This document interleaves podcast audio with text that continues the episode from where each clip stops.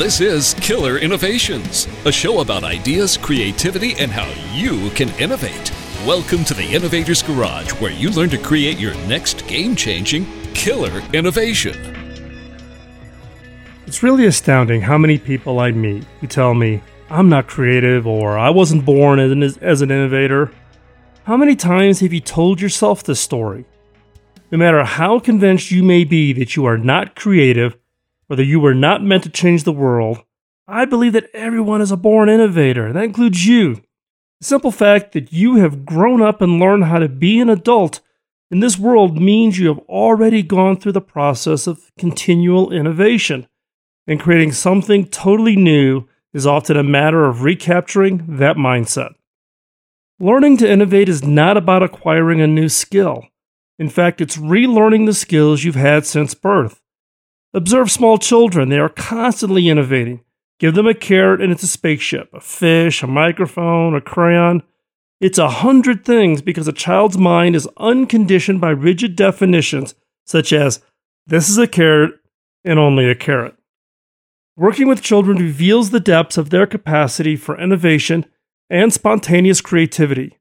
The mind of a child is a realm of endless possibilities, no matter what the task at hand and whether or not you remember, you too once viewed the world with the eyes of a child. Innovating is natural, but nobody said it was easy. Some children are easily discouraged, while others are not bothered by failure. Every time we correct a child for coloring outside the lines, or we tell a child, stop asking so many questions, or we tell them, that's a stupid question, we are squashing their natural capacity for innovation. Every time management overrides someone for not having an answer on the spot, every time an employer overlooks a candidate because she hesitated, our self perception as uncreative people who are unable to innovate is reinforced. How many of our innovation ideas never took off? Or how many approaches were shot down by our boss? What was the takeaway lesson from failed innovations? Learning to face our failures and take them as useful lessons allows us to continue drawing outside the lines without losing confidence in ourselves. What is the one thing every four, five, six year old does flawlessly, perfectly, and insistently? They ask questions. Everything is a question. What is that? What does that do? What if I press this button? Why is the sky blue? Why are apples crunchy? Why do I have to wear shoes? Not only are children at this age learning and absorbing information, they are figuring out limits and boundaries through their questioning.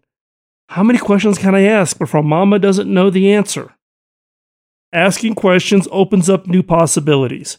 When our first attempts at innovation fails, don't keep trying the same thing over and over again.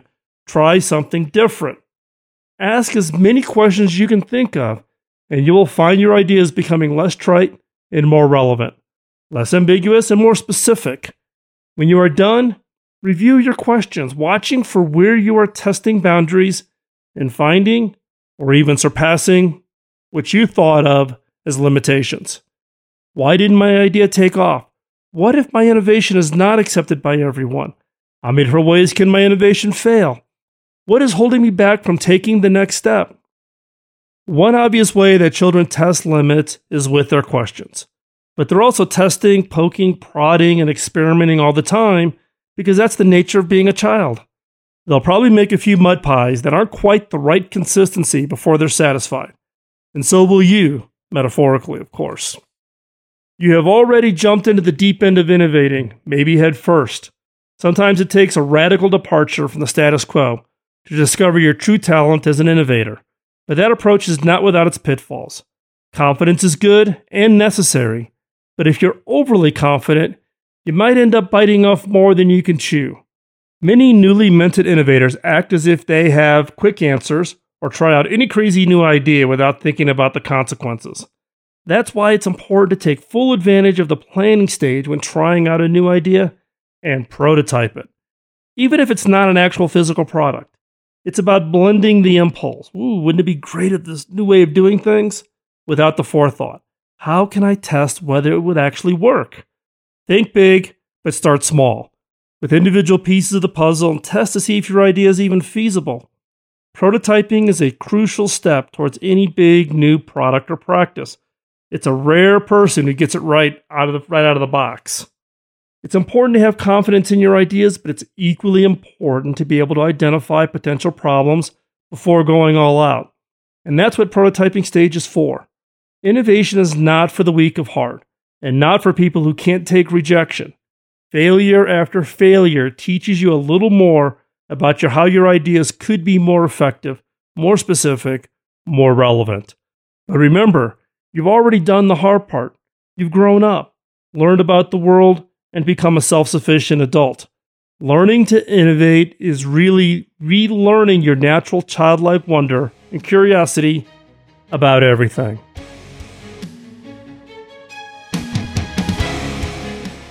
Quick update about the show. The Killer Innovations podcast has been picked up for national syndication as a talk radio show on the BizTalk Radio Network. And last Sunday was its first prototype show. The show is live each Sunday at 5 p.m. Eastern, 2 p.m. Pacific, and then rebroadcast on the following Saturday at 6 a.m. Eastern, which is 10 a.m. Greenwich Mean Time for our international fans.